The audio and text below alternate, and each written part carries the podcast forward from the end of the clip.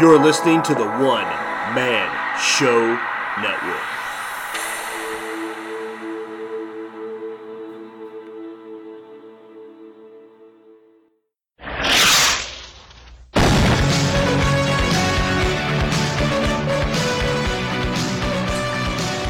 Hey everyone, and welcome to the Aaron Says What podcast, New Year's edition. I just wanted to say thanks for listening to everyone. And uh, like every good podcaster, I'm taking a week off and leaving you with a best of interview edition. So uh, please remember to support the podcast at aaronsayswhat.com and click on the affiliate links. And uh, feedback is always welcome and appreciated. Let me know if there's somebody uh, I missed that you would like to hear interviewed or someone you'd like me to bring back. And until next time, please enjoy. I am here with comedian Adam Hunter. How are you doing, man? I'm doing great. How you doing? Hey, I'm doing great. It's uh, great to finally talk to you. I haven't seen you since uh, you did a show in Fairview, Vi- Fairview Heights, Illinois. In uh, ooh, I, I want to say that was last July. The comedy mecca of the world. Oh, yeah, it was an interesting place, wasn't it? Yes. they, they were they were really wor- working hard to uh, promote Screech coming the next week From jail, right? from jail. He got a pass to perform in Fairview Heights, Illinois, for whatever reason. Uh, before I forget, I wanted my wife wanted to make sure I said hi. Oh, your wife is beautiful. I, it's uh, I, it's one of the most mysterious things I've ever seen in my life. is, If- uh, you and your beautiful wife. If I were to sum up my life, it would be answering that fucking question over and over again. I learned, you know, obviously you did some work at the Ronald McDonald House, which uh, I do a lot of work with as well here locally. So, and it just kind of took off from there. But Yeah, no, man. I mean, you're really funny, dude. Like you, I always tell you, you should do stand up because you have you have really good jokes. You have really good structure. eh, very, very funny. You you find the humor and stuff. And uh, I would say you're probably, you know, if not like one of like the funniest people that I follow, if not the funniest. So uh, hats off to you, man. man, that is that is a huge compliment. Uh, it really is. And uh, uh, stand up comedy is on my to do list. I uh, and I've um, emceed a lot of things for work and, and whatnot. You know, with people I know. And I honestly, I think for me, it would be easier to go up in front of people I don't know. You know, where I'm not really worried about what people what people think and whatnot. And uh, so yeah, it is definitely on my uh, bucket list. Definitely on my to do list. Now, you also, I well, I did this with your permission, but I I launched uh, a parody account that uh, you know, it's weird because my fans don't really cross over between my uh, parody Dana White account and, and my other account, but there, there's a few hardcore ones that know who I am. They're pretty good at keeping it secret. And, uh, you know, I didn't want to rip you off. I wanted to get your promotion, and I, I'm gonna, or not promotion, but your permission. I just want to say that is probably one of the favorite things I do. Just acting like Dana White all day long and just blasting followers, and they love it. I mean, it's funny. It, nobody's really sensitive except for for some reason the the juice heads get mad when I when I make a comment. I mean, I guess they're really sensitive anyway because they have low self esteem Yeah. and they're popping roids all the time and they block me instantly. So. Oh no, it's funny, man. Like sometimes I'll get, I'll be bored and I'll look through what you like you, like just randomly telling people to look up and their thing, or, or like insulting like that their look, or making fun of them. But you do it as as Dana does, Yeah. and it, it's it's so funny. I mean, it like I I, I think, like I'll, I'll laugh out loud. I'm like, holy shit, that's fucking funny, man. Well, my favorite So- one lately is the Vine loops. I always say, hey, take your Vine loops, multiply them by six, and that's how many seconds of your life you've wasted. That or you're like, you have 12 followers. You don't need to protect your tweets. That makes me laugh pretty hard. it, it's crazy they do that, and then they then they're always yelling at me afterwards. I'm like, I can't retweet you. No, nobody could read that because you protect your tweets. So, I- I- now growing up, you basically you had the perfect recipe to be a comedian. You, a Jewish kid and kind of a rough childhood here and there. So, I mean, explain how that's helped you with your comedy and, and your drive just to you know be the best wrestler you could be, the best comedian you can be, and keep hustling. I mean, a lot of it is just, you know, when I grew up in high school, and then my, my parents, my mother left me when I was three years old. I haven't seen her since. And I had, a, I had a great father, but he, you know, he struggled. He has his own struggles with drugs and gambling and stuff like that. And I think the need to be accepted. I didn't really have it from the family, so I kind of used it at, like the people at school to be accepted, and that went from like really good to really bad. Once, like in middle school, it was like cool to be a bad kid, and I was just doing whatever I could. I got sent away to boarding school. It's like all you know, all those families that like threatened to send their kids to boarding school. My family actually went through with it, Yeah. uh, which was the best thing in my life. I went to the high school in Maine. I really needed it, but it was really, really hard, but really good. I mean, I really excelled in wrestling out there, and they really pushed me, and it was very character development, and it was for kids that had too much energy and to kind of redirect your energy into a more positive way. That's really all it separates, you know, a, a quote unquote good kid from a bad kid is just, you know, just doing you all that energy that you're doing causing trouble or being an asshole Yeah. put towards something good in your life. And that's what that school did for me. Uh, I ended up getting a scholarship uh, to Hofstra, but then I went to Binghamton to wrestle and ended up having a TV show in college where I, I quit wrestling because I just I hated the weight cut. I was losing like 15 pounds a week, Ugh. and that was really really hard for me, especially in college. And uh, you know the structure that I had in boarding school, I had none of it in college, and I really could have dealt with it better. You know, I had a big ego in high school. I was like a four-time Class A New England champion, and I wanted to start. But then the, the captain of the team beat me seven to four, or 142, and I'm like, nah, fuck it, I'm starting. So I cut down to 134, and it was just too much of a cut for me every week.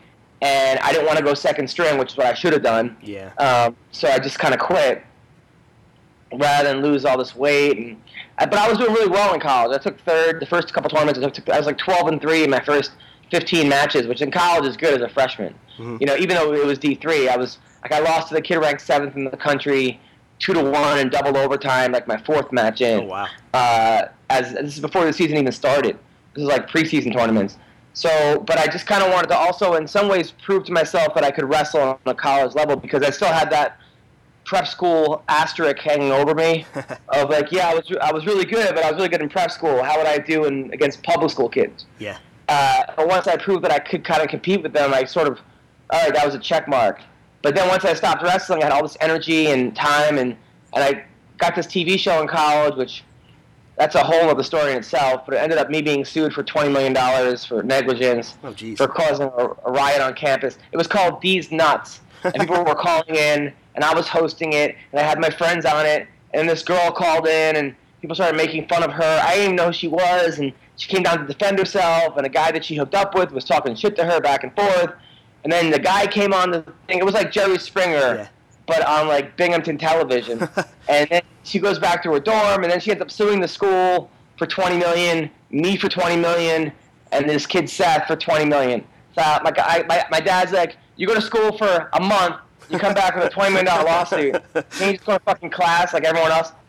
So then that led to me joining a fraternity because I needed like friends. Yeah. Because I kids were challenging me to fights while I was on the air. I'm like, bring it, motherfucker. Yeah. So I, I need to. So then I, I hated pledging. So then I was actually trying to pick up this girl named Tatiana who was giving auditions for the black dance repertoire, and I'm like, oh, so I tried out as like a joke, made it, made the black dance team, and then I actually got out of pledging and ended up winning the most dedicated re- uh, dancer on the black dance repertoire, which is actually pretty cool because at frat parties, me and my friends would all like do choreographed dances, and they'd be like, why is Adam all these black people dancing?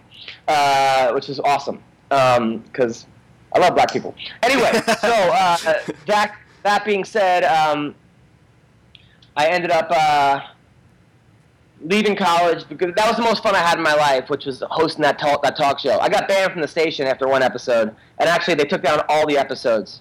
They said uh, th- there was like actually no more uh, talk shows after that. What's up, Baron? What's now I up? can actually see you now. Yeah, I didn't know I wasn't on. I might have to cut So it off in a minute. I got bad internet, but uh, All good.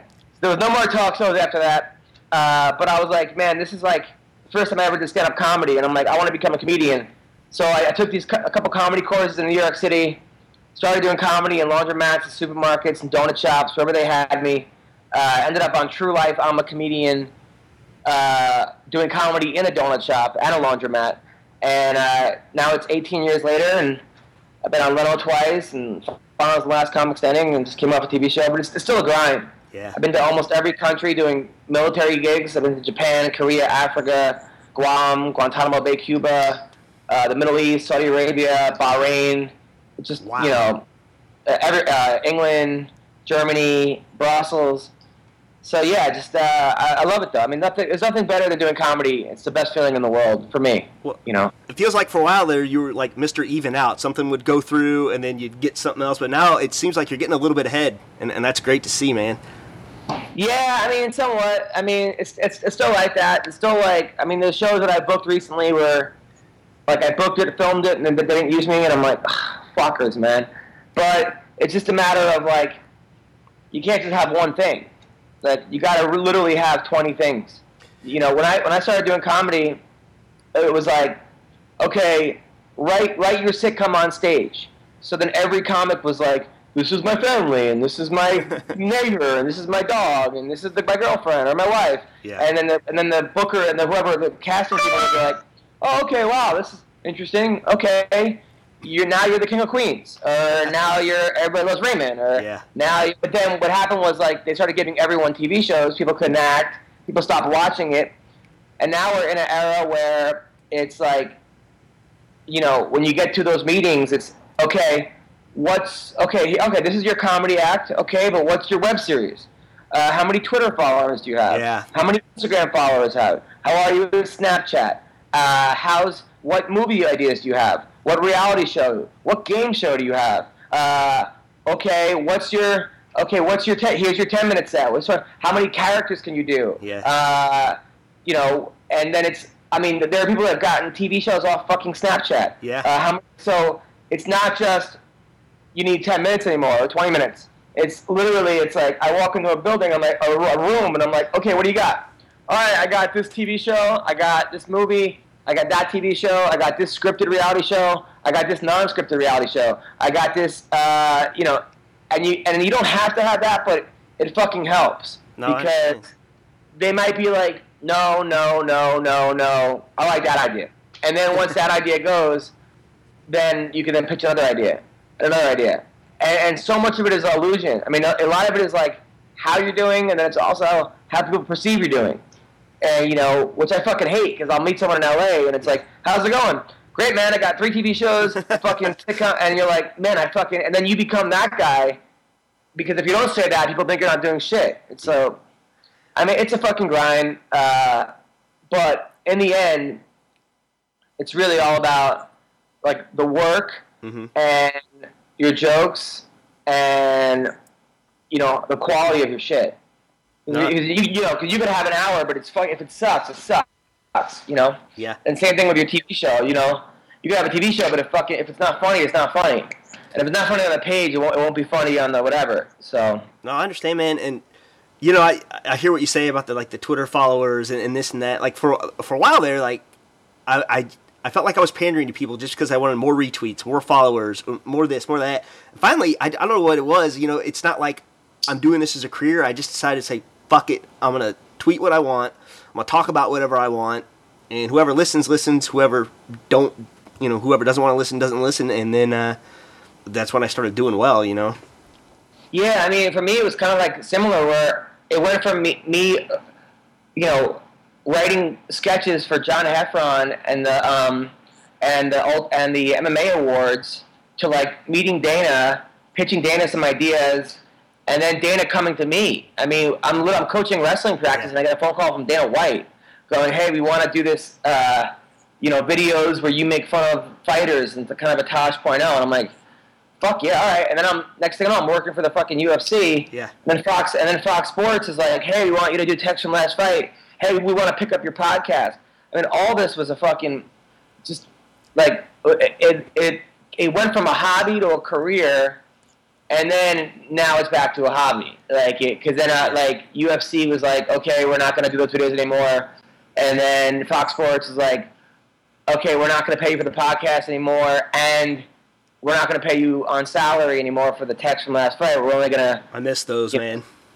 Yeah, so that goes from like 90% to fucking 10% of your salary, and I was like, ah, you know, thanks, but no thanks. And, uh, and then it went back to like, I mean, even when I hosted Tough Talk, I'm like, they're like, oh, you're going to do 10 episodes of Tough Talk. Yeah. And then after one episode, they're like, "Yeah, you're not gonna do it." So it's been so fucking hot, you know, up and down. But the stand-up comedy has been a consistent thing. I mean, that's that's really and I got away from it a little bit. I got I got too involved in the MMA stuff, Yeah. and I, I I love it. I love doing it, but it was taking up so much time. And when I was being compensated for it, I was like, you know, it's fucking easy to be like, yeah, but but I kind of reached the ceiling with it, and then I had to kind of take a step back and refocus my energies on like my stand up and TV shows I'm pitching and movies I'm writing and shit I'm creating. And you know, it, it kind of it's hard because you know I have 62 or 63,000 fans on Twitter, Crazy. and something fucking happens, and before you know, before I even know it, 10 people are tagging me with a version of my own joke that I wrote a year ago, Yeah. uh, or two years ago, or three years ago. So I'm like, fuck, all right, I'll, I'll retweet this joke that you kind of reworded that I re- wrote fucking three years ago because it is what it is, you know. And uh, and then and then I'm like, fuck, and then I feel obligated to and to write a joke for them. But it was easier when there was when there was you know cash behind it. You know, it was easier for me to. But but but it, but it was the best thing for my comedy in some ways was was losing those jobs because you know it led to the Oxygen show, it led to this other show, it led to you know this. Show. I just I just pitched and sold the show to a network, a major network. Yeah. So you know sometimes you got to take a step back, take two steps forward. Um, but you know there's but there's still that. You know I enjoy the fights. I, I love the sport. I love making people laugh. You know, so it's it's hard. And then, and then you know, International Fight Week, I already have like uh, 200 reservations for my shows, and you're like, oh, you know, oh, fuck. It's like, you know, it's hard. That's it's, awesome. it's, it's, it's, it's hard. It's almost like, uh, it's almost like they were like, they gave you something, and like, oh, great. And they're like, hey, keep doing it. And you're like, "Yeah, all right, I'll keep doing it. Ooh, Adam, I'm gonna, have to, I'm gonna have to shut off my video here. I'm starting to get a little, uh, if I can figure it out real quick. Uh, well, our stories are, are somewhat similar. Why I'm a funny man. I mean, uh, except for my mom stayed.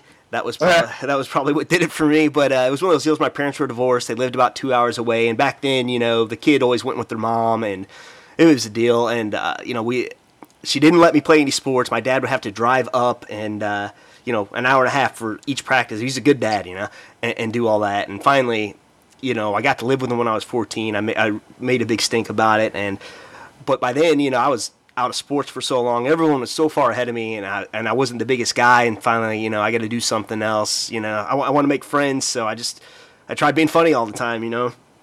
And I, I guess I was the goofball or, or whatever, you know, using Dana's Dana's words, and but it's you know it's helped me it's helped me as an adult you know it's it's helped me to work hard it's uh, you know it's really helped me to uh, deal with people I wouldn't normally be able to deal with so you know there's that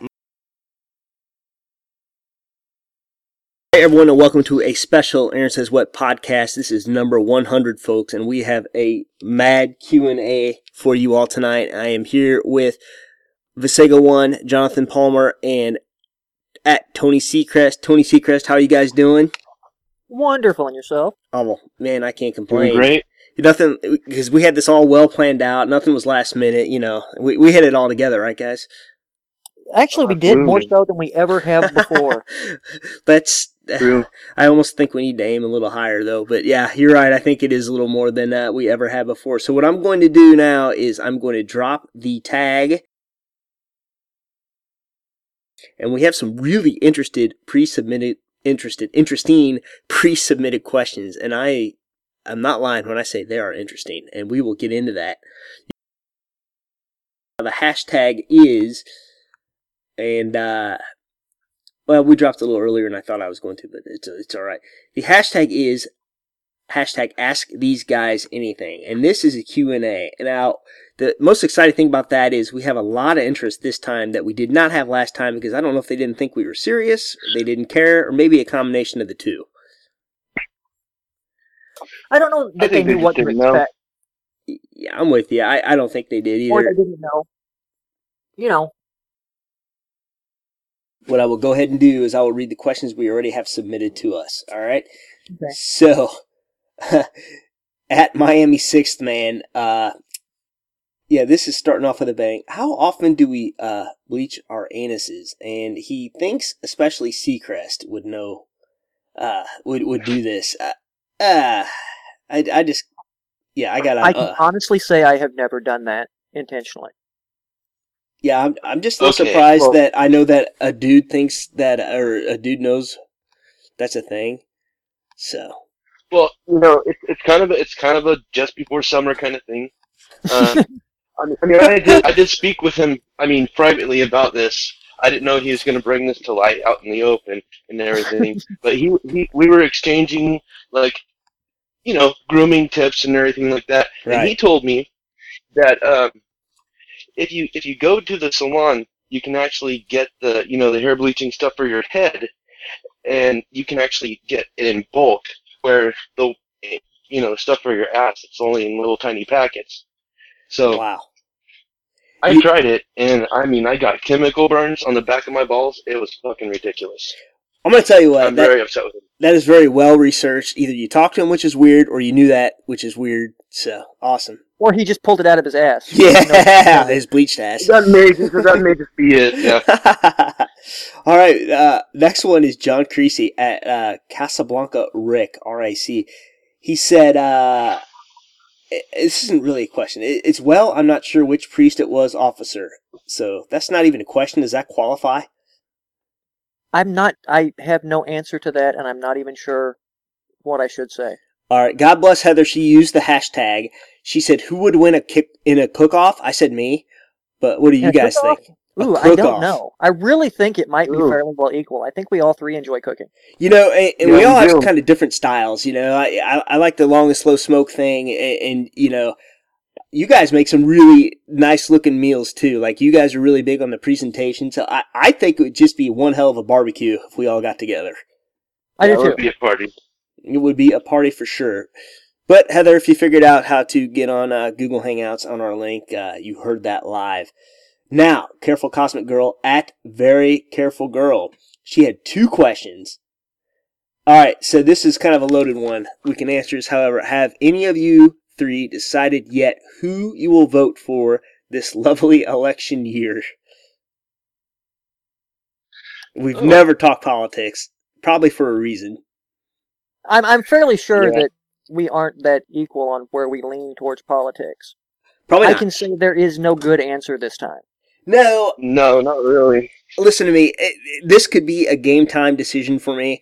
You know, you got Hillary, who I don't think is telling the truth, and then you got Trump, who I think is telling the truth, but he's crazy as fuck. So, uh, yeah, it's it's I can tell you what I think is the worst possible outcome in this election, yes, please tell me.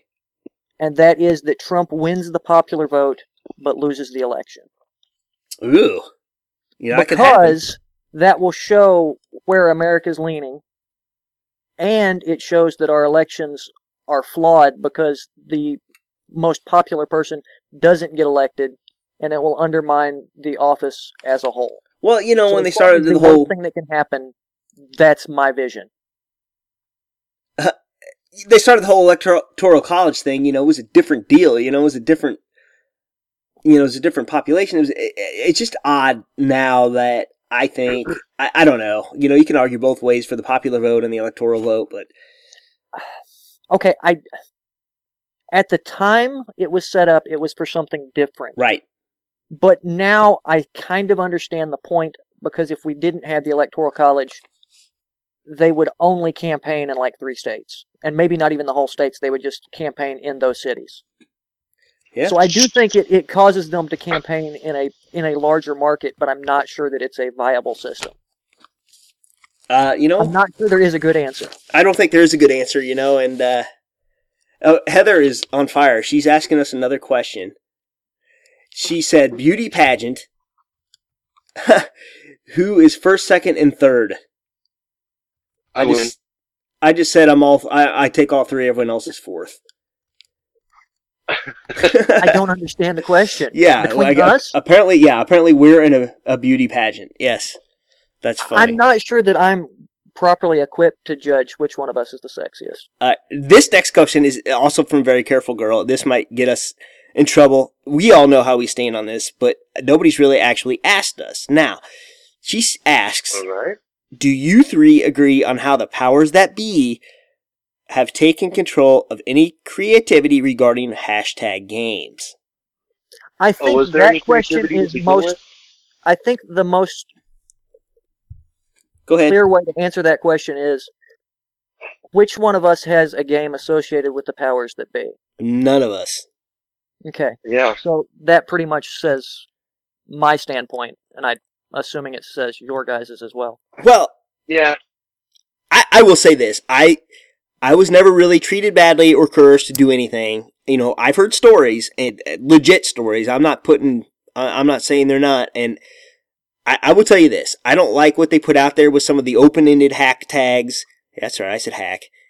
Yeah, and they're really prevalent right now. Basically, anyone can respond to anything, get a cheap trend. I, I think there's still a core crew out there. I don't want to besmirch everyone that uses, uh, you know, and everyone, every host that uses the app and still uses them because there's still a core, there's a core crew out there, you know, like the Friday Fondue, the Damien Venors and whatnot that takes, you know, what they do very seriously and really tries putting out original and well thought out games. So I, I, I don't want to say it's everyone. You know what I mean? Right, it's it's a mindset. Yeah. There, it, it's not the app that's the problem. It's the mindset that has came along with it. That trending trumps everything. Yeah. As long as you can trend, that's all that matters. And if you don't trend, you don't count. Where I have always thought that the fun was the most important part. If I'm not having fun, I don't want to play the fucking thing. I don't care how well it trends. Yeah, and I'm the same way. You know, whether it's it's it's one of you guys that put it out, or uh, or or it's the tag that puts out. Sometimes they just don't gel with me, and it's nothing personal, and I'm just not gonna play it rather than put out something. You know, I'm not I'm not into. You know what I mean? I want people to play our tags to have fun. If they don't have fun and they don't play it, I don't give a shit. Not every tag is for everybody. Not every tag is for me. I agree. I agree. And the majority of the tags lately, the majority of the tags lately, uh, they, I, I'm, you know, some of the word limit tags are great, but I'm super tired of those. That's my biggest complaint about all of these games is the word limit tags lately. I am not a word limit fan. Um, yeah, I don't I, actually love the word limit tags because Ah. it makes me work Of at it. Of course you do. Yeah, I hate PayPal, love word limits. I understand, you know. uh, but yeah, I, I don't. Sometimes I do, sometimes I don't. I sometimes there's like a three word limit. I'm like, that's a little less. I don't know. Like four and five's okay, but it, uh, yeah, you're right. It does make you work. Tonight we are playing a very special game called Spank the Yeti, and uh, I will tell you what is not for kids. It this is an adult uh, blast of a game. Basically, it's the game, uh, the ultimate game of questionable decisions. And I am, of course, joined by my cohorts, Tony Secrest, Jonathan Palmer. How are you guys doing? So here's how this is going to work. We are going to use the hashtag Spank the Yeti live so you guys can play along. And Jonathan, would you mind explaining the rules real quick? Basically, it's pluck, Mary kill with different actions, That and they pick three random subjects that we would be doing these actions to. right. One person in each round makes their choices, and then the other two try to guess what their choices would be. For each one they get correct, they get a point. Whoever gets the most points, the same person guessing gets the same amount of points as the person that had the most. Sounds confusing as fuck, but you'll figure it out as we play. If not, it's still going to be fun. You will, yes. And uh, this is going to be a blast, and we will do our level best, just like we always do, to bring you just absolutely hilarious content. And so, if you guys are worried that you cannot see the action cards, if you use the hashtag Spank the Yeti Live, we will post on there as well. So that's how you guys can play along, and you can guess what we're going to do as well. So I promise you, after one round, you guys will absolutely understand this game and I will post the Amazon link to order this in the show notes, and it is already on my YouTube channel if you are on YouTube now. So, you guys ready to roll? Sure. Ready. All right, sweet. I am ready as well. We have the one, two, three ABC. So on the left we have drop with acid or drop acid with drop with acid. Man, I'm a genius. Uh, number two, kick in the ding ding. Number three, draw a sharpie penis on. and on the right we have Fresh Roadkill, a sparkling vampire, and Betty White. I don't know why I said it like I'm Barry White, but it's Betty White. So, Ooh, Betty White. now who are we guessing for, John? Are we guessing for me or Tony? You, Aaron. Me? Let's guess. Yeah. Oh, okay. All right. I thought you said me at first, and then I realized you were still contemplating. But okay, that's fine too. All right. So I guess you guys go, however, whatever order you want.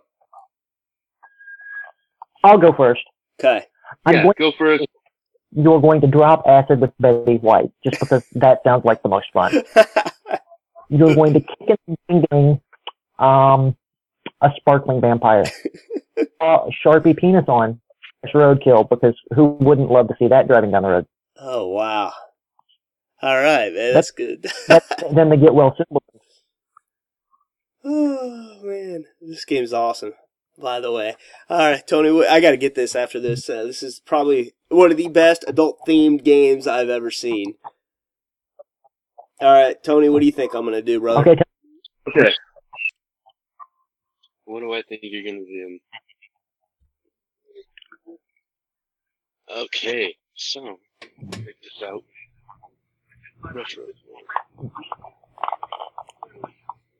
Probably drop acid with a sparkling vampire, considering your background with, uh, you know, certain movies. Wait a minute. Now, Pitch Perfect is not the same thing as a freaking whatever I those wasn't vampire talking movies about are. Pitch Perfect. I was talking. I, actually, I was talking about Goodfellas. But I mean, if you're so sensitive about it, it's Wh- fine. Goodfellas. What? I mean, draw a sharpie penis. I bet, yeah. And uh, kicking the ding ding. Probably a fresh roadkill because you'd probably pull over and check and see if it was alive, and you, you could take it to a sanctuary because you're a sweet person. Oh so wow. yes, Well, this is tough because, man, man, man, man. These are all very, very interesting things. But if I drew a sharpie penis on Betty White, there's nothing she could do about it. So that would be my first. Who would I kick in the ding ding? Well, there is something you could do. I would probably kick the fresh roadkill in the ding ding just to see how far it would go. And of course, why wouldn't you drop acid with a sparkling vampire? Because you're already halfway there looking at a sparkling vampire. That's how I would roll. So, did anyone get any points? So I got no points. How many points did Tony? Tony, did you guess any? No, I don't. I think I'm at zero still. Wow, this is like the best game of golf Oh, well, ever. And uh, just for the integrity of this game, I, I do not base my answers on what they say. I uh, and we both we all three do this. We come up with our answers before anyone else guesses what we're gonna do. So that was awesome, though. So uh, wow, this game's great. All right. I am about to get Tony Posnanski on the line. I am probably butchering his name. I'm gonna ask him to clarify it. I am doing the Google Hangout thing again. It seemed to work okay last time, so let me give him a shout. Oh, there we go. Hello. Tony, it's Aaron Weinbaum. Can you hear me okay? I hear you fine. Oh, that's awesome. Good deal, man. How are you? Good. How are you doing? Hey, it's good that uh, good to actually talk to you in person. I, I didn't uh, I didn't give a warm up to you or anything like that. I just want to give a brief uh, introduction of how we met. We just kind of we really just kind of met on Twitter, cracking wise about uh, toilet paper together, and uh, you know I I'd seen your profile, and, and you know you talked about your struggles here and there, and you know I just really followed you for the jokes and you know and we got along good and then all of a sudden you started popping up on my facebook feed just out of nowhere and uh, this has probably just been a few weeks ago and i just uh, i felt compelled to reach out to you so, so you could tell your story Okay, sure. Um, well, I uh, I started in 2008. I was over 400 pounds, and uh, then I lost over 200 uh, in that year. wow And by 2009, um, the beginning of it, I'd lost uh, 221 pounds, and that's really when everything started for me because you know people always think that it's just a happily ever after after you lose the weight, but there was a continuing struggle, and that's kind of where my page lies. So I uh, I was always a quote unquote blogger, and I used to write about my struggles. And in 2010, I joined Facebook. I, I, I was on Facebook, but I had a Facebook page, hmm and it was more about sharing my stories and things like that. But it was via blog.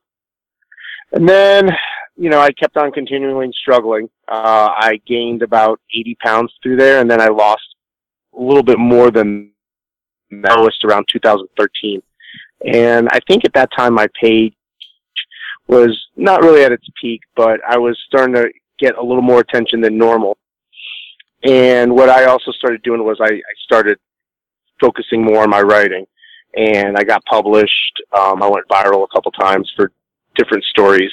Um, one was about uh, an experience I had in a restaurant with uh, dealing with a mother with a child of autism I saw and the uh there was a couple other ones as well and but i was really in a bad place and struggling so the page didn't really kick off um until this year i kind of really just started focusing on having a little more fun with the page and enjoying it a little bit more so i think right now honestly my facebook page is kind of where um it it it it's probably at its peak right now Mhm. and I'm still struggling, like I'll always struggle with my weight, but it's amazing to see how many people actually struggle.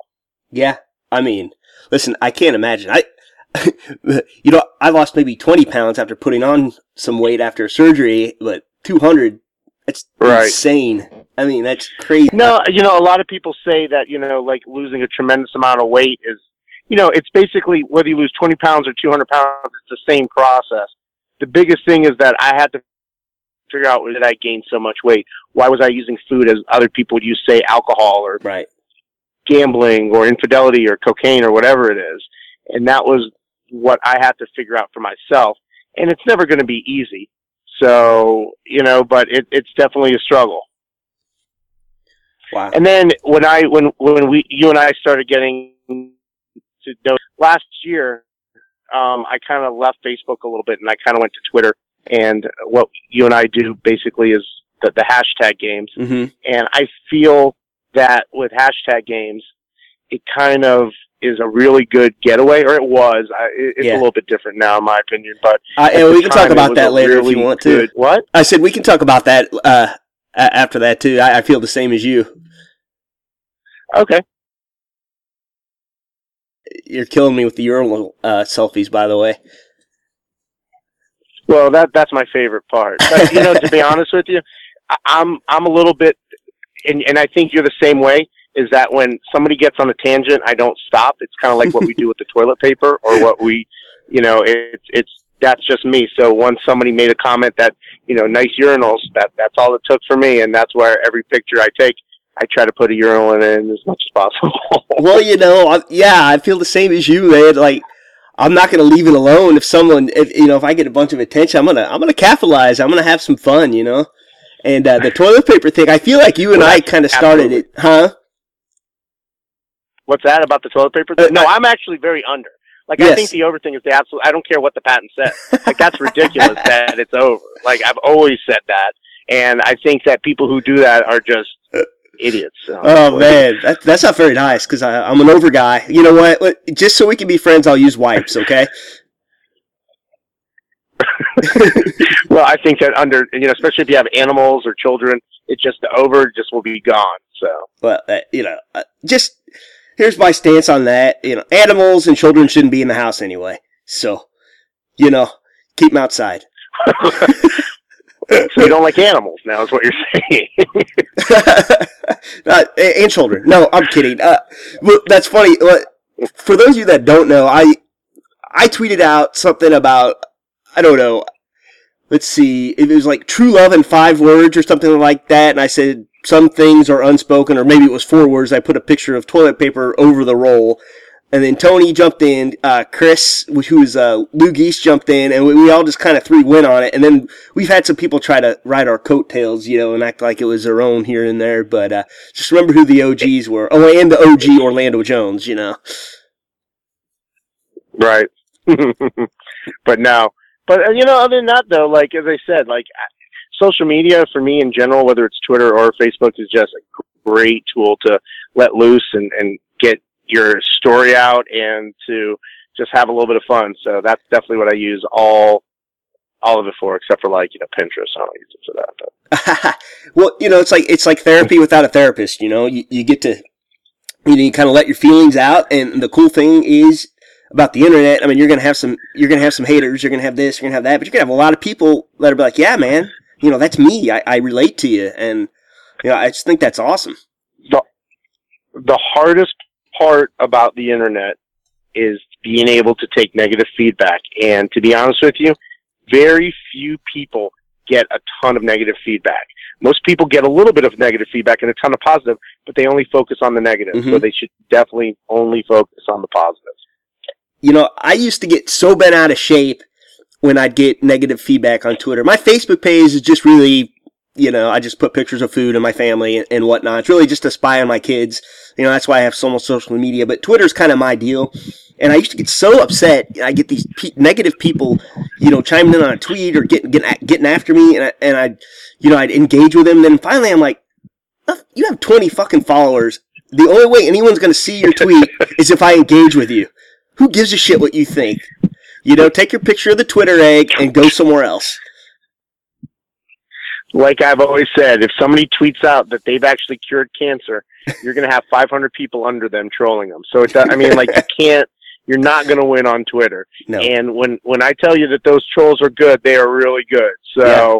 I just, you know what, you're absolutely right. No troll has 5,000 followers. Most No. trolls have 34 followers, and they just started it. So Yeah, exactly right. And they think everybody sees them.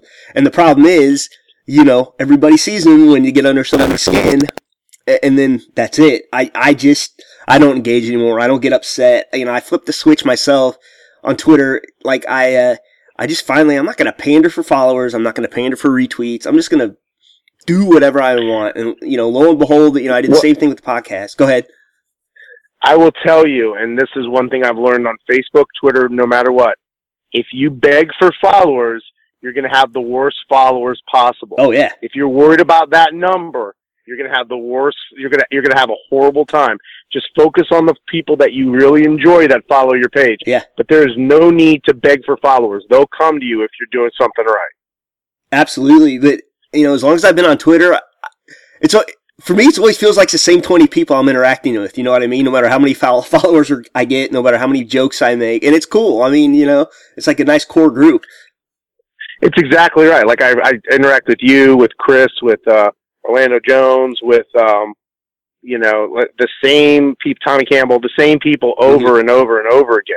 And, and and honestly, when a good person comes along, I'll definitely do it. But you can also tell when people just come in there and they just want to retweet or they want to like, and it's just uh, just not fun anymore.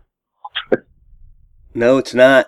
you absolutely had the best hashtag game and plan of a hashtag game I've ever seen.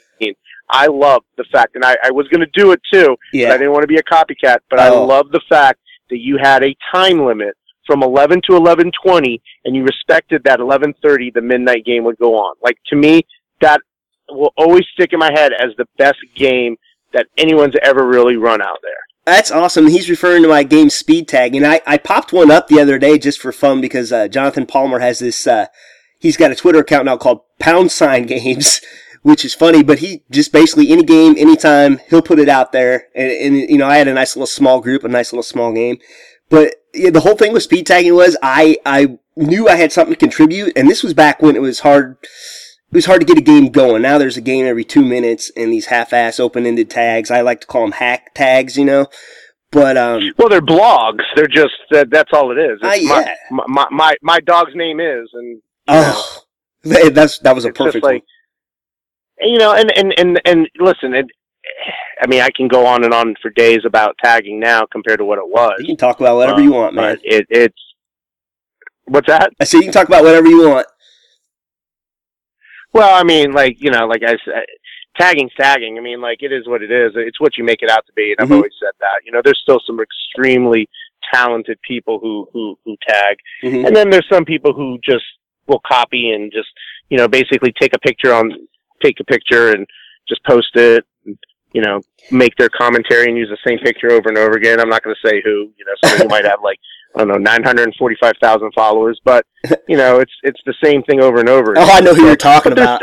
That's funny. well, actually, but but but in all honesty, though, like there's still a lot of amazing people. You know, like I, I, you know, as much as I know that the app gets a lot of heat, I Uh-huh. still respect it. I do and too. I think that it's what's that? I do too. I have no problem with the app.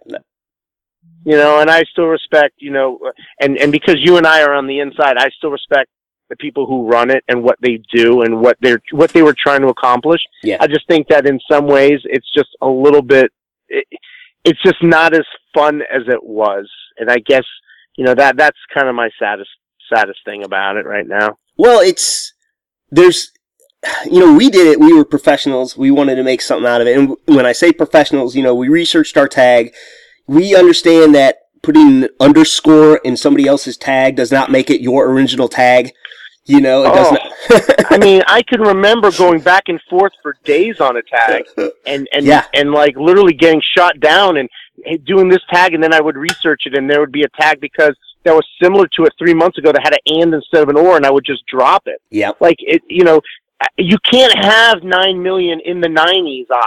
Oh yeah. You can't have 9 million you know make make a song stronger or make a song fatter it's just you can't keep on doing that and think that it's just gonna you're not gonna get the quality you know answers that you should get you're just going for a trend and i've always said it Yeah. the game is more important than the trend Well, I've been making a joke lately. Nobody really gets it because nobody understand. And we understand how the ins and outs of it. You submit a tag to the app, and uh, you know they had it. And I understand for to be organized. That's what you did. You know, and, and they had a thing to do. They had to. But here's the problem I have with it now. Now you have somebody else or several somebody else's that have your tag a week ahead, and that you know, so they'll buffer their tweets or do whatever. And uh, you know, I, I, it's not organic. I, it's not fun. You know, I, I'm trying to. I, well when when you get 9 million sh- hootsuite yeah. ta- uh, Yes. answers at at 1205 when you put your tag on at 12 it's just not fun Well, it's not and that's the fun of the tag that's why i do like midnight and i still always say it's the best game Yeah. because nobody knows what it is yeah, I, I like Jimmy Fallon's ra- random ones too, just out of nowhere, you know. And uh, those are fun Yeah, I have to agree yeah, but like here's the deal, like I and I, I don't like trolls, but every once in a while I just got to be a jerk, and I don't know what game it was. I don't care, but it had like six hosts coming up, and I just commented, I go, "Good lord, th- this will trend by buffer alone." And uh, you know, no, nobody really, well, nobody really got it because they don't understand, you know, uh, and uh, and that's fine too. I I don't care, you know. as i said i don't mean any ill will on it I don't i mean either. I am here with Vinnie Tortorich, a celebrity fitness trainer, the godfather of NSNG. He has a book out called Fitness Confidential, a book I have personally read and was a true inspiring story. Host of the popular podcast, celebrity fitness trainer, motivational speaker, cancer survivor. What what am I missing here, sir? Wow. I, I, I, you know, I need you to walk around with me and just tell me. Yeah, uh, you know, you go through life. You know, I have a pretty unassuming life, and then you hear that, and you go, "Wow, that guy made me sound good." Hey man.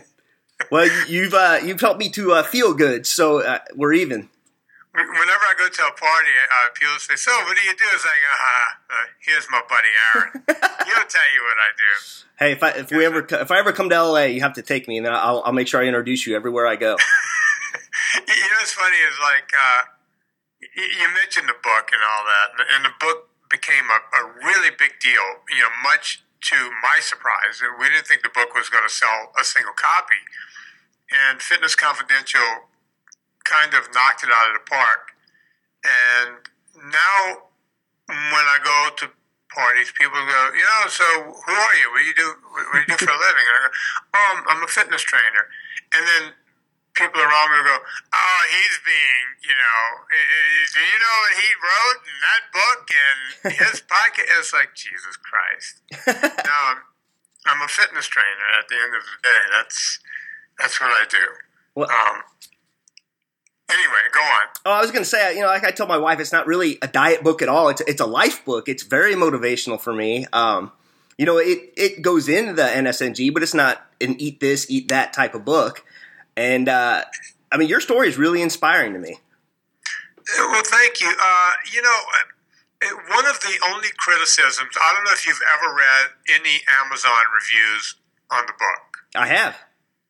Well, as you know, like if you look at the overall reviews, it's got over 1,100 reviews. Um, I was I almost was told- 1100, by the way. I missed it by one? one or two. which one? I was almost 1100. I think I missed it by one or two. Well, you know, if you look at the reviews, uh, you, you know, out of 11, I mean, they tell you if you get 100 reviews, you've killed it. You know, like you really, and the fact that the book is at 1,100 reviews is is a testament to how much people liked it. And it's got a 4.7 rating out of 5. So it's got a very high review rating. But every now and then you will read a bad review. And I understand those bad reviews. You know, because people go, well, he didn't tell us what to eat and what to do and what. Well, it wasn't that kind of book. It it was never meant to be a go eat this, stop eating that. Here's how. It was just the, the book was kind of written in a vacuum, if you will. Um, we when I wrote it with my writing partner Dean Lorey, and uh, what I did was I put together forty thousand words of notes. So I had almost a book full of notes. Most books are barely fifty-five or sixty thousand words. I had that in notes. Wow. And then Dean and I sat down and started fleshing out those notes. And we got well over 100,000 words, and then we chopped it down to about 70. And, you know, I, I was so tired of reading fitness books where they tell you, you know, eat this, don't eat that, this is what you can do, here's the trickery. And I'm not about trickery. We, we wrote the book as if, you know how they say dance like no one is looking? Yeah. Uh, we wrote a book as if no one would ever read it. You know, it's like, what if we just wanted to write a book and didn't care what the hell anyone ever thought about it? What would we write? And um, that's what we wrote. And it was largely panned by every book company. Wow. They said, you'll never sell a copy. That book will never sell. We, as a matter of fact, uh, two of the bigger companies, uh, Simon Schuster and HarperCollins, uh, offered me a two book deal if I were to take the book and break it into two and then rewrite both books. Most people would take that deal Yeah. because it's a two book deal. You get paid twice. And uh, Dean and I looked at it and said, no, we think we wrote a good book. And, you know, we don't mind doing a little editing and let you guys do a little editing, but no book has ever been written like this. And uh, so we put it out there ourselves. We did what they told us. Uh, I think someone at Penguin Press said to me, because Penguin was kind of chomping at the bit also, they said, you, You've committed literary suicide by putting it out yourself. Wow. You won't sell a copy. Good luck getting anyone past your mother to buy a copy, is what I was told. Uh, then the book went past 10,000 copies, and my agent called him back, and they said, Oh, okay, he got lucky, and all of his friends on the podcast bought one. Then the book went past 20 and 30 and 40,000 copies, and now the book agent, my book agent's talking to the, you know, oh, yeah, yeah, yeah, you know, man bites dog. That happens every now and then in, in the world of self published, but they never make it to 50,000. Well, then we got to 60 and 70,000 books sold, and they were like, wait a minute, how's he doing that? And then it went past 100,000. And in this day and age, to get past 100,000 sales on anything hmm is incredible, right? So uh, I'm, I'm bragging right now, but No, I, I'm so happy about this book because we got it into hands of people. It's motivated people like you, Aaron, and, and that's what really matters. Yeah. I mean, I, I will tell you this. I uh, I read that book and it was like the best thing I liked is like you and I were having a conversation almost. I could, you know, and of course here we are right now having a conversation, which is incredible, by the way. But I mean, that book just related to me on such a such a level that I'm like, you know, I can do this. Yeah. yeah. So tell me about your journey with it. How much weight have you lost? How do you feel? How long have you been doing it? When did you find the book? How did you find me? Well, I How found you find me? on a walk. listening to the Adam Carolla podcast, as many of your listeners have, and I, I was, you know, I was struggling. I had neck surgery about a year and a half ago, and I kept trying to get back into the gym, and it, and it, I'm good now. It's, uh, you know, I'm still limited in what I can do, and finally, I'm like, okay, what? I know people exercise. I, if I can't run sprints, if I can't do this, what do people do? So I started walking. And then I'm on a walk and I'm listening to you on the Adam Carolla and you start t- talking about cycling. I'm like, I can do that. I, I used to ride a bike all over the place. And, uh, you know, so I started doing that. And then I started cleaning up my diet. And I used to eat pretty good before, but I exercised a lot and it kind of balanced out in the end. But I, I, I guess what did it for me is I saw a picture of myself. I, I always say, here's a Vinnyism for you. Mirrors lie, pictures don't, because you kind of see what you want to see. And, uh, I just, once I started cleaning up my diet, the weight started flying off. And then something else kind of hit me the other day. I heard your podcast with Nicole Racine the other day, and I'm thinking of myself, you know, it's not really 30 pounds of weight I put on. It's worse than that. I lost a lot of muscle mass. So what I'm seeing now is I'm, I'm starting to stall a little bit, but I think I'm evening out. You know, I'm starting to still look better, but my weight's kind of, you know, staying the same. Yeah, you know, you know, people always rely on the scale too much, and they don't realize that when you start working out, you're putting on muscle mass. Mhm. Lean muscle mass is very important, especially as you age. You know, people tend to lose a pound of muscle per person per year after their 30th birthday, and that does not have to happen. Mhm. Uh, the reason that statistic is, exists is because people slow down, they sit around more, they don't think. I have a question for you. So you are nicknamed America's angriest trainer. You say at the beginning of every podcast, you're angry because our good intentions are have been stolen, and you're here to get them back. Would you care to elaborate on that? Yeah, you know, when I um, when we wrote the book, um, you know, I- Dean would ask me all the time, "What what's wrong with fitness?" And I would say, "Well, everything," because everyone's in it just to make a dime, and everyone's trying. Ever since Kenneth Cooper coined the phrase aerobics, he took a Greek word meaning with oxygen and coined that phrase and got rich off of that phrase. Everyone's been trying to figure out how to get rich on fitness. uh, and at the detriment to everyone else. You know, we have all of these products. We have everything from, you know, you turn on television, you can buy any kind of machinery, and, you know, there's all of these goops and powders and potions that you're supposed to take. And I've been in this business my entire life, well over 35 years as a, as a professional, but I was doing it even before that, back in the early 70s as a kid. And I've never known any product to actually work. Um, you know, you look around the gym, you see people drinking this stuff between sets and all this, you know, eating bars while they're working out. You know, it's not supposed to be that way. You eat yourself a couple of eggs, you get to the gym and you work out, and let nature take its take its course. Uh, and uh, you know, I feel awful that people want to do the right thing, but their good intentions have been stolen by the very industry that they, they count on to tell them what to do. Yeah, I mean, so you're telling me you don't need the fancy protein powder, you don't need a shake weight, you don't need to eat eight meals a day? Exactly. You know, all of, everything you just said, right? Just take that. You know, uh, I mean, the shake weight. That's not going to work.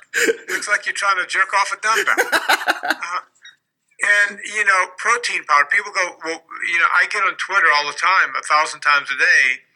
What type of protein powder do you use? And then uh, people go, what, you don't use any? It's like, no.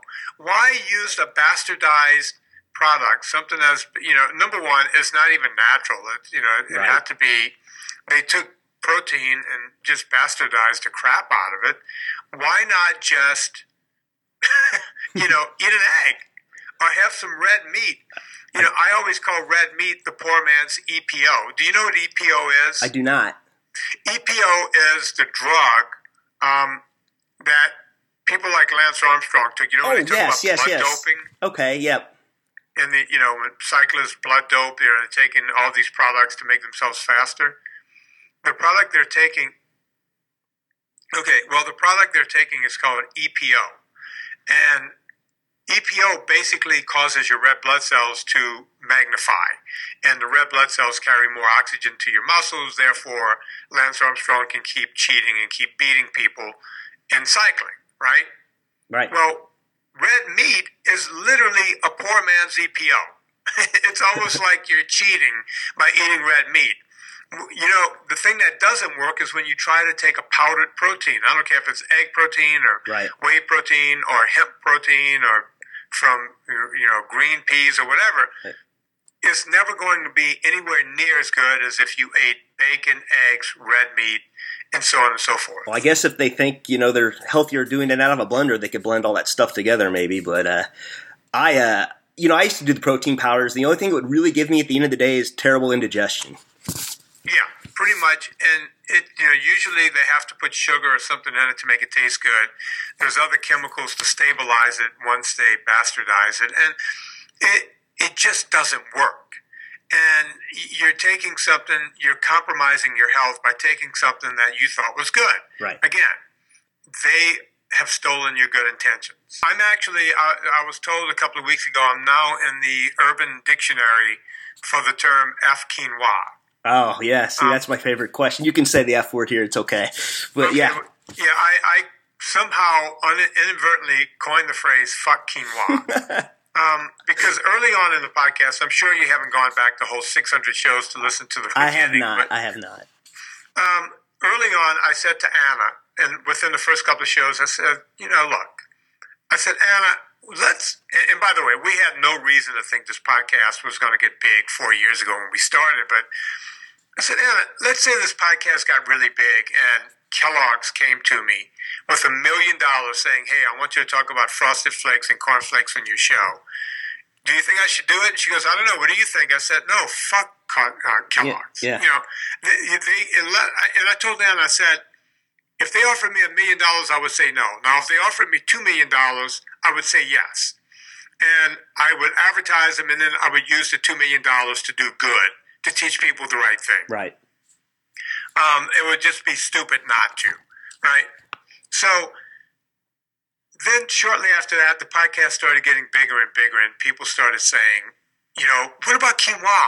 Quinoa, quinoa, because we started getting a big vegan following. Right. And they, vegans, as I said to Dr. Drew on his show, veganism is just a convenient way to have an eating disorder where people won't judge you. and, you know, I, look, veganism doesn't work. I know you think it works, but it doesn't work. Right. I talk to vegans. I talk to ex-vegans every day who they they felt good at first when they got off of their crappy diet of eating all kinds of, you know, uh, uh, food with with chemicals in them, and they they went to juicing and then uh, a cleanse and all this other crap, and then became vegan. And oh my God, I felt great. But then six months down the road, they're not feeling great anymore Right. is because veganism doesn't really work on a large scale. But I deal with a lot of vegans because some people, sometimes you have to deal with vegans on vegans' terms, right? And some people's like, look, I just can't eat an animal. I can't eat something that had eyes and could look at me in the face. And I was like, okay, I get that. So I teach vegans how to eat NSNG. And one of the big questions they'll give me right in the middle of it is, what about quinoa? Quinoa is full of protein. no, quinoa does not have that much protein. It's got more protein than any other dead grain out there, Right. but it's not going to satisfy your protein needs. Now, do they understand vegans? I gotta understand that lettuce has a head as well, right? Right, but it doesn't have eyes. Ah, it doesn't have eyes. That's that's the that's where they draw the line. There's no eye in lettuce. Um, so that's that's where you know the whole fuck quinoa thing came from, and I would just tell them, "Come on, man, just fuck quinoa." I mean, I would rather see you eat some some beans. At least you're getting some good fiber in there and some protein, and you know eh, you, they got to eat. So, if you're going to be a vegan, you have to eat something. Right. And I would tell them to fill it out with beans if they have to. Um, but then again, that's not optimal to just eat beans all the time No. you know, but it gets them closer. And as long as they eat a bunch of olives and avocados and uh, you know flaxseed and chia seeds and Right. and nuts and stuff like that that has good quality fat in it, they can do it. You know, but man, that, that it just seems so restrictive to me. Yeah. I didn't mean to go off on that rant. No, that's great. I, you know, I, I just want to take this where, wherever you wanted to. Um, now, if uh, if we have time, I have some some questions for you. My wife helped me come up with these because I know a lot of the answers to these, but I'm going to assume a lot of my listeners are, aren't as familiar with you. But uh, what do you do when you go into an ASAG situation? That would be all sugars, all grains. You know, the stick to your ribs, well, stick to your ass and hips and everything else food, like family gatherings, restaurants. Uh, before I answer that, is this your wife in the picture with you? Yeah. All right, come on, dude. How did you get that? You know, I was prepared for you to ask me that, by the way, because I get asked that all the time. The question is, I don't, I don't know. you know, maybe it's my wit, maybe it's my charm. I, I am fairly a good looking guy, but uh, Yeah, you know, you, I'm looking at this side by side. You're not that good looking. yeah, yeah. You're right. Compared to her, she, you know, she is a smoke show for sure. I'm a lucky guy. I don't know what else to say, and she's she's the real deal. She's the total package. Yeah, you must be hung like a Shetland pony. Well, that was the other thing. Yes. Yeah. I'm looking at I'm looking at this picture the whole time, going, "That's got to be that can't be the wife, right?" That is the wife. But that's my and that that picture, you know, that's me at my peak too. That's before things started going downhill. Yeah, because I- it's still it looks like you know Stockholm syndrome. It looks like you kidnapped this woman, and That's funny because she's a nurse, but uh, but uh, Florence Look at her. Nightingale. Yeah, she's she's a she's gorgeous. and the nurse, man. You know the nurses they, they make you do it over and over Yep. and take, take your medicine. Yeah, that's what they do. Damn right. Okay, all sugars, all grains. You're in a situation where you you know you're going to a party or something. Is that what we're talking about? Party, or in my case, the in-laws who like to, you know, they have vegetables there, but they make them as unhealthy as possible, fry them, whatever they need to do. Yeah, you sound like you're from the south, right? I am from Missouri, so I'm not from the South, but I have family in Chicago. They they say I talk like a hillbilly. So, yeah, you do. You sound like you're from Kentucky or something. oh man, Um, okay, so I tell people, you know, like what a lot of people try to do in those situations, they go, okay, I know I'm going to the in-laws and everything's going to be fried and crappy and this and that and the other thing. So what they do is they will actually skip a meal. So and because they think calorie in, calorie out matters, it's like okay, I'm just going to skip a meal and and the whole thing, and I'm just going to go in there and I'm going to just try to eat as little as possible. What I tell people to do is exactly the opposite be sated when you walk in. Eat something high in good quality fats before you go there. Get yourself sated, hmm right? And when you get there, now you don't really have to eat, right? You're not hungry to eat. Now you can just pick around. And you understand what I'm saying? yes, sir. Like, not everything is going to be bad there, right? There's got to be something you can eat. Yeah, you know, there's always a meat. There's always a vegetable, you know. So it's it's not all bad, no, but it's it's really tough. Well, the worst part is, you know, everyone feels sorry for you, like you're depriving yourself. Why, uh, why don't you just have a piece? It's like you're hurting their feelings, and I'm like, no, I I really feel good eating these foods. If you know, if I wanted to, I, I would, but you know, have that piece of cake or have that piece of fried chicken. I don't even explain it to them. What I what I do is I will actually, and I do this a lot when I go over to people's homes. I don't do the douchey move where I go, I don't eat rice. Right? I just put everything on my plate, yep. And no one, re- you know, no one notices if you don't eat it. Right. You know, so you put everything on a plate with your meat. Let's say it's fried chicken and the whole thing. Just take the skin off, you know, the chicken since Right. it's fried. Usually, I tell people to eat the skin. You know, if you bake it with the skin on, the skin is good quality fat. But now they've put you know batter on the skin, so now the skin is deemed useless. hmm Just work around the fried parts. Eat the inside. Throw a little rice on your plate. I, I always cover my plate, like if there's a salad or something, I'll cover it with a lot of salad, and then I can hide stuff around the salad. Right. Does that make sense? Yeah. Absolutely. Yeah, there there are ways around that. Um, you know, look, if it's Thanksgiving time, I say go for it. Yeah. You know, with but not every day is Thanksgiving. Well, what's that you say? Uh, it's not what you eat between uh, Christmas and New Year's. It's what you eat between New Year's and Christmas. Yeah, yeah. It doesn't matter what you eat between Christmas and New Year's. It only matters what you eat between New Year's and Christmas. That was great, by the way. yeah, one of my famous. Why am I not in the Urban Dictionary? I guess they don't put quotes in the Urban Dictionary. I don't know. I haven't made it there yet. Um, we've already discussed the benefits of NSNG or a lot of it, but and I know the answer to this question. But what makes you? What keeps you motivated to stay NSNG? Uh, it's easy for me. Uh, I I'm an old athlete, number one. hmm and uh, I have a lot of aches and pains. My my right shoulder's been replaced.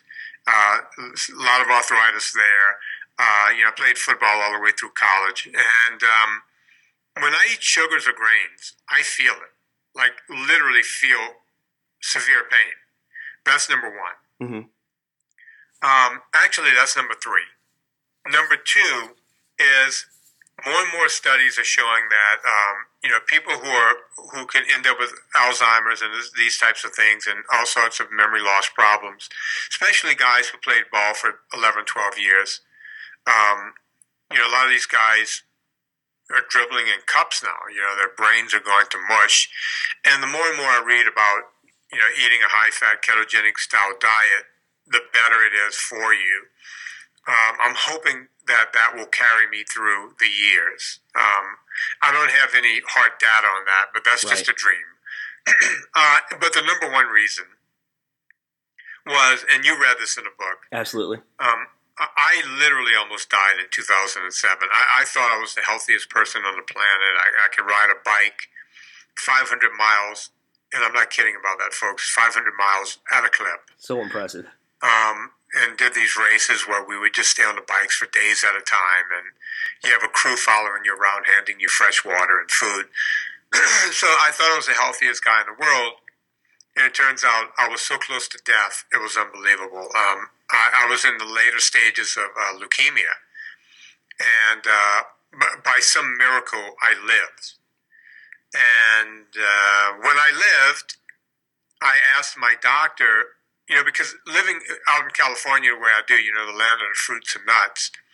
Um, when when I got cured from cancer, everyone was like, you know, hey, you got to get on a macro diet. You need to be on a micro diet. You need to eat.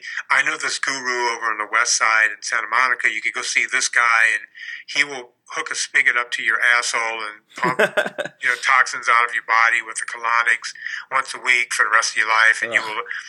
So, I asked my doctor, who's a top-rated, you know, blood specialist, and I said, look, you know, everyone's telling me I should do everything from eat, you know, a boatload of veggies every day to hooking a hose up to my asshole.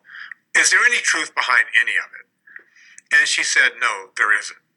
I said, is there anything I should be doing not to have this cancer come back one day before it's supposed to?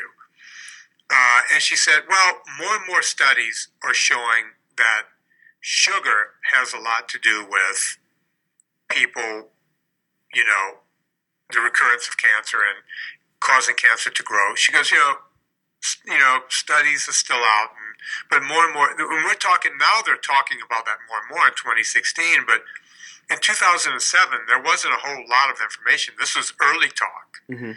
So that next year, when I got back on my bike to prove that I could go 500 miles after cancer, I did that, and I was using a lot of sugar on the bike, and I was getting stomach upset and all that, like I always did. And um, I said to myself, "This is it. I'm going to learn how to ride the bike using fat, and I'm going to learn how to do all of my aerobics using fat." So that's what I did, and been doing it ever since. Wow. I mean, it's amazing. And all the things you talk about in your podcast, you know, where you can, that you don't have the hunger pains. If you miss a meal, you don't notice it, you know, because your body is, I mean, basically, you're making it a fine tuned machine. Right. So let me ask you: uh, You've been podcasting. How long have you been? pod- Let me interview you for a second before we Oh, have really? to go.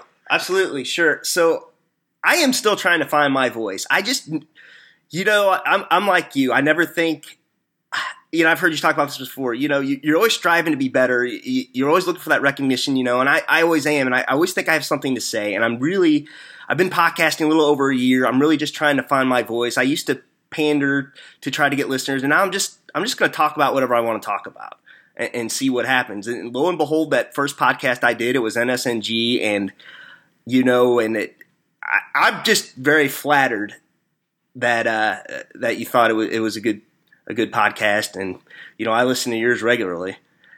Oh, thank you. And and I listened to it, and you did a great job with it.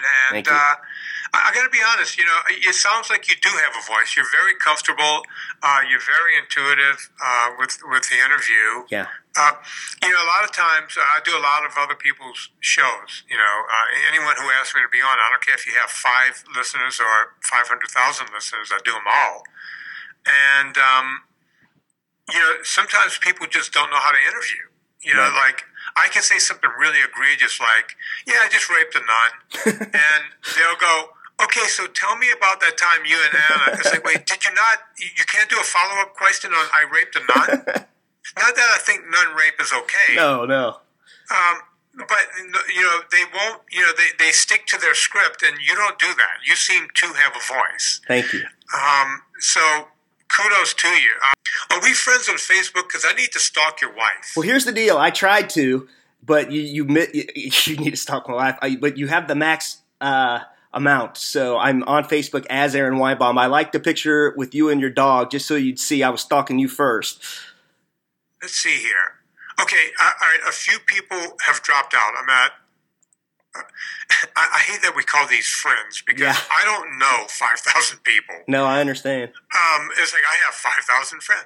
I have four thousand nine hundred ninety-seven friends right now. Okay. So you can send the thing right now, and then I will friend you back, Gotcha. and then uh, then I can stalk your wife because I got to see that POA. She's a hot number, no no doubt. I outkicked Yeah. my coverage. I hear that all the time. I'm like looking at that, going, th- th- "This is not right. You should be." How old are you guys? You and the wife? Uh, I am 42 and she is 32. she, she- okay, okay. She's gonna wake up one day, right? I No mean, way. You know what? We have we we have uh, six kids together. So two mine, two hers, and two ours. So she's going to be stuck with me for a while. We got aging from one and a half years old to 16. Wow, you, you're like the Brady Bunch. I am. I yeah, am. well, dude, you, yeah, you, you. Let me tell you something, man. You overshot right there, and uh, Hey, I take that as a compliment. You know. yeah, it is. It, it is. It's. Uh, you definitely did well. I know it sounds like I'm ogling your wife, and I. That's am. all right. I, I saw pictures of Serena. I feel the same. So Yeah, look, I definitely hit the lottery. There, there's no no one will ever try to deny that. well, we were both lucky in life.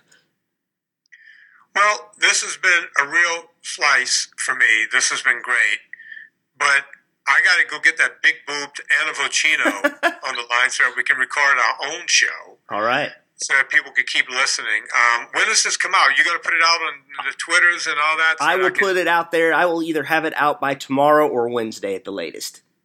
God, I hope I did well. Did I do Oh. okay? I think you did well. I hope I did well. So no, man. listen, you're so natural on the mic. You should do really. I'm telling you, you're going to do great in the space. I, I appreciate that, and, I- and uh, you know, it's things like that will, that will keep me plugging away for sure. You are listening to the One Man Show Network.